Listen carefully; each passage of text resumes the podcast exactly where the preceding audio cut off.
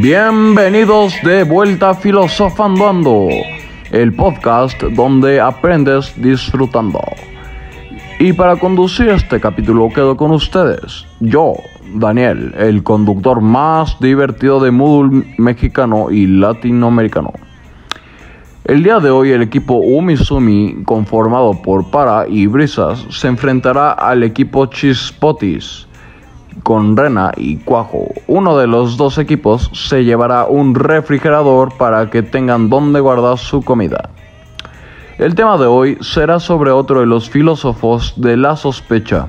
Con ustedes, el señor Nietzsche, un notable polémico filósofo de origen alemán Nació en 1844 y murió en 1900. Sus obras más conocidas fueron Así habló Zaratustra y La voluntad del poder. Después de esta pequeña introducción, vamos a la ronda de las preguntas. Y la primera dice así. ¿Qué consistía la filosofía del martillo?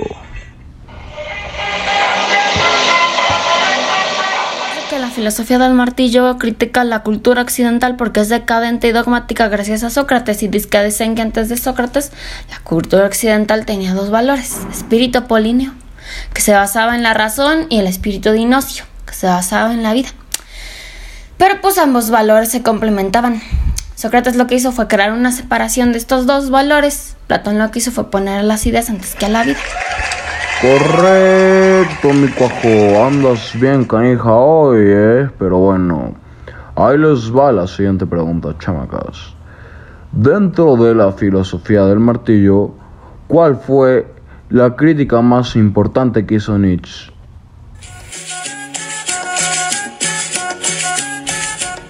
Bueno, pues según la crítica más importante fue hacia la moral, porque la genealogía de la moral nos dice que nuestra moral es de esclavos y se basa en el resentimiento, pues porque... Ya, ya, ya, ya, ya. Te extendiste mucho. El caso es que en el mundo real, donde están los instintos vitales, hay una moral de resentidos y los hombres aceptan la vida. Ay, canijos, hoy vienen bien perros, ¿eh? Pues voy a tener que empezar a aventarles unas difíciles. Así que ahí les va. Nietzsche, ¿qué dice sobre el fundamento de la ciencia positiva?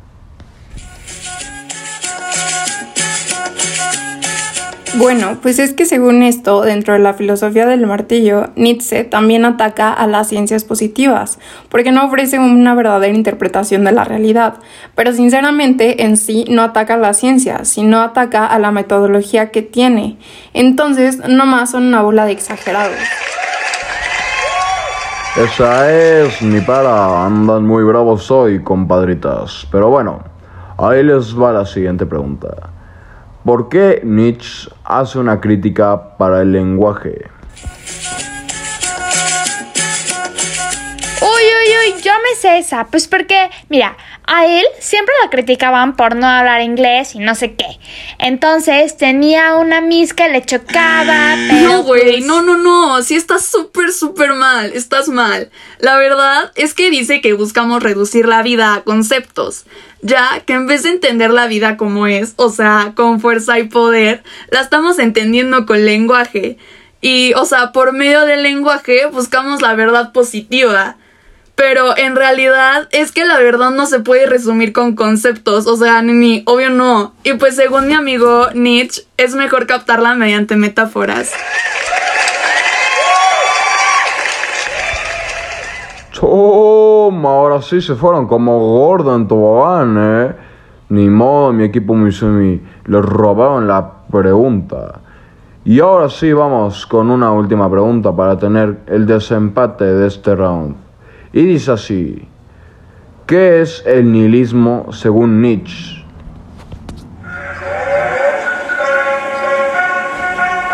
Ah, que sí, a ver. Miren, compas, ya se ganó esta.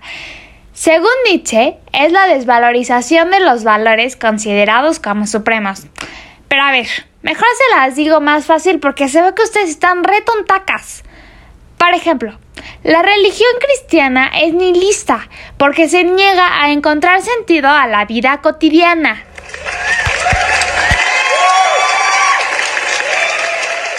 Sí, esa es mi brisa. Ahora sí no se te fue el avión. Y con esto concluimos el programa, quedando 3 a 1 a favor el equipo Umisumi. Y para la siguiente sesión el equipo Chispoti se va a tener que poner más pilas y así poder competir en el programa. Los dejamos con esta maravillosa competencia llena de conocimiento, porque filosofando ando y hasta luego. Nos vemos a la próxima.